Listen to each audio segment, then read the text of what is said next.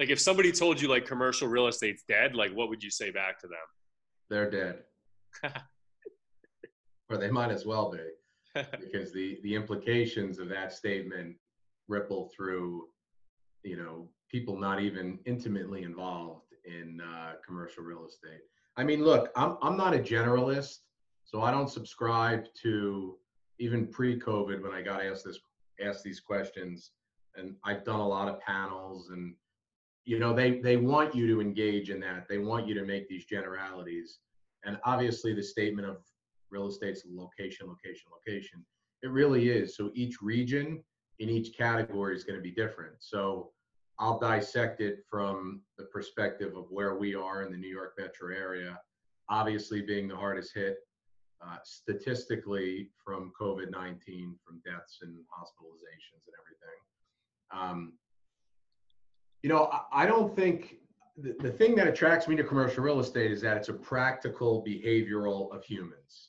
And um, it's, it's, yes, I'm an expert in commercial real estate, but what's bigger than me in my expert opinion and anyone's expert opinion is the market and what humans want. And pre-COVID, humans wanted, you know, a variety of things, which were evolving, particular on the retail side, with the advent of online and Amazon this concept of you know urban growth where people want to live work play not own a car. Um, and again those general statements were made and they just weren't they were accurate but they weren't accurate to paint the whole picture because for everyone because i've been saying this for eight years the suburbs are going to explode the suburbs are going to explode and everyone was critical millennials.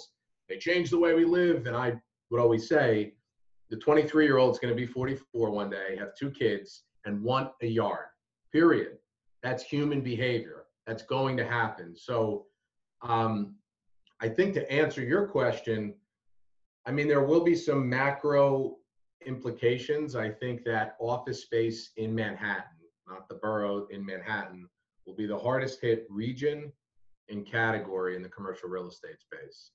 Uh, but that's simply because most people populating those buildings are using forms of mass transit to get in there. And when they're in there, they're getting in that elevator to go up to their building on Park Avenue. And I think that's going to lag furthest behind before people feel comfortable. I don't think it's going to go away, by the way. I think it's going to lag behind. I think what's what's obvious, we do a lot of multifamily development. And what's what's happening that we're seeing from the front lines, from phone calls of other projects that are in the middle of leasing, is that the Brooklyn resident, the Jersey City resident, and this was happening before, but it's accelerated it, are looking for more space, looking to get a little further out.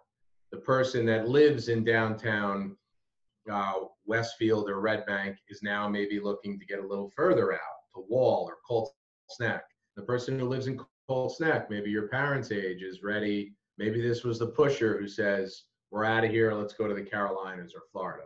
So I do think there's a trickle down. I think that, you know, on the on the living side of it, I think the suburbs are gonna are gonna explode. Supply's low, demand's high, and this isn't commercial, but um, and then I think on the commercial space that uh, multifamily market rate apartments in suburban areas that used to be less desirable from the development, the capital markets, the institutions, everyone wanted Manhattan and Brooklyn and Jersey City.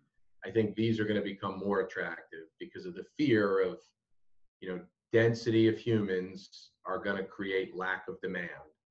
Now, I think that's going to be short lived. I think Jersey City will come back and Hoboken will come back. Um, but I think short term, that's what you're going to see is, is people accelerating. And that's what I think this virus has done. It hasn't changed things, I don't think. So much so, although the fear factor is the biggest change that wasn't there, it's accelerated the natural course of human behavior. You live in the city with your dog, you get married, then you have the kid, then you move to the burbs.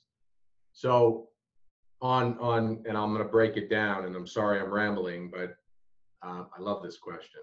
But the office side, I do think um, it's funny. Eight years ago, everyone said uh, suburban office space is dead. Eatontown, Warren, New Jersey, Somerville, Berlin, all over the state I am. And it's dead, you know, everyone wants to be in the cities. And now you're seeing big companies and even smaller ones start realizing, like we talked about, I worked from home. I was happier. My family got along better. I saw my kids more. Uh, maybe I can be as productive. And if I live in Bridgewater, maybe I, or Watchung, maybe I can lease space in Warren, New Jersey instead of going to the city.